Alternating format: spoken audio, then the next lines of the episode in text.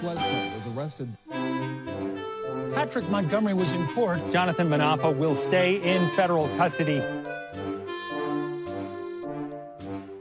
No, I don't take responsibility at all.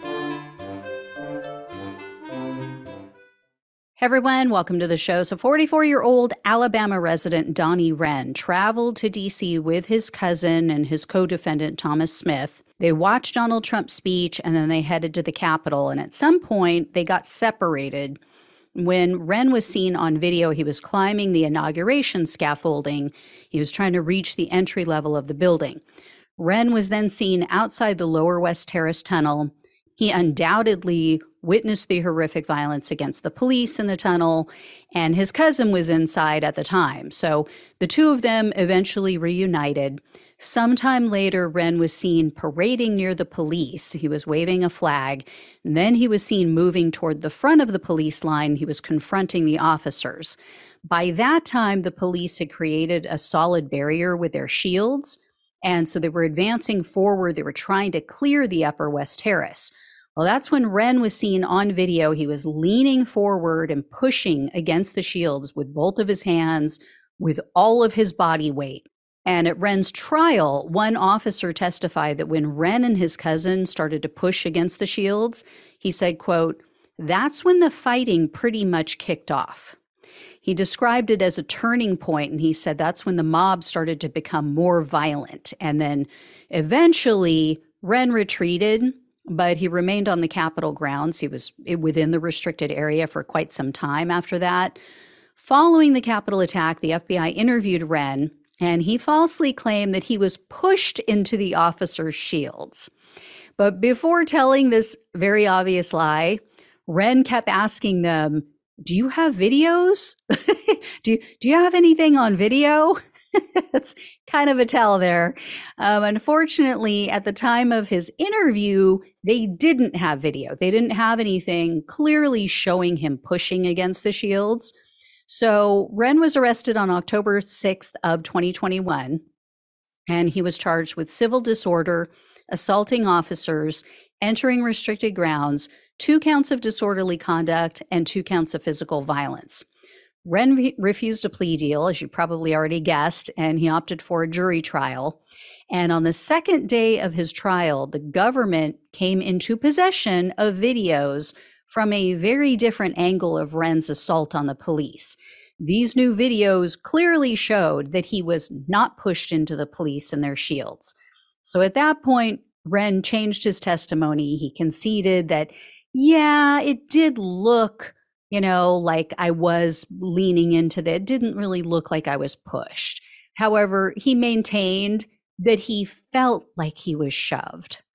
so in May of 2023, Wren was found guilty of civil disorder, assaulting officers, and entering restricted grounds. Following the trial, Wren established a Give and Go fundraising page, and he continued to lie about his actions after he after he's found guilty.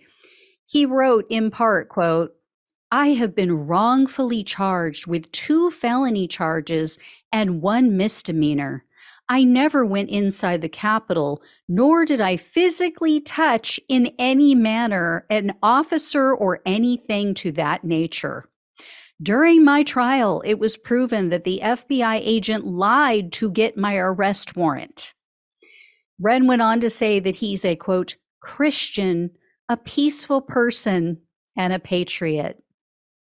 And then Wren claimed, quote, I ended up in a pushing match with the police because I was trying to help protect fellow patriots from being trampled and beaten on. and then Wren also lied when he wrote, quote, I have no criminal record before this. Yeah. In 2010, Wren was arrested for trespassing then he failed to appear in court for that crime. So a warrant was finally executed for his arrest in 2013, and he took a plea deal for criminal trespass. In 2012, Wren pleaded guilty for driving under the influence, and he spent 48 days in jail. He also had his driving privileges suspended for a year. But later that same year, after he's convicted, after he was sentenced, after he went to, to prison and everything, he was driving again with a revoked license. He was caught speeding and they caught him driving with this revoked license. So even after a jury finds him guilty, he continues to play the victim, make false statements about his behavior on January 6th and, and prior.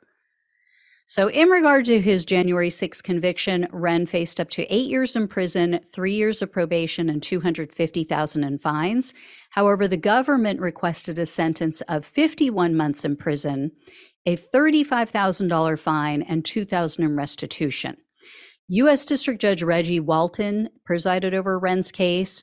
I couldn't locate any details, unfortunately, about what may have been said at the sentencing hearing.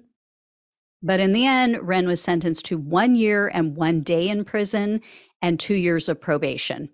To be honest, I was pretty shocked by this low sentence. Judge Walton is typically one of the tougher judges. I assume maybe this was due to the fact that he didn't physically harm an officer, but I think the lies, the lack of remorse, you know, the guilty verdict on two felonies, that deserved a lot more time behind bars. What do I know? I've just covered hundreds of these things. anyway, I will let you all know when and if I hear more. Thank you so much for watching and listening. Please like this video, share it with everyone you know, become a subscriber if you have not. Become a donor if you possibly can, or leave a tip or a super thanks, depending on the platform you're watching on. Thank you so much. Take care. Talk with you soon.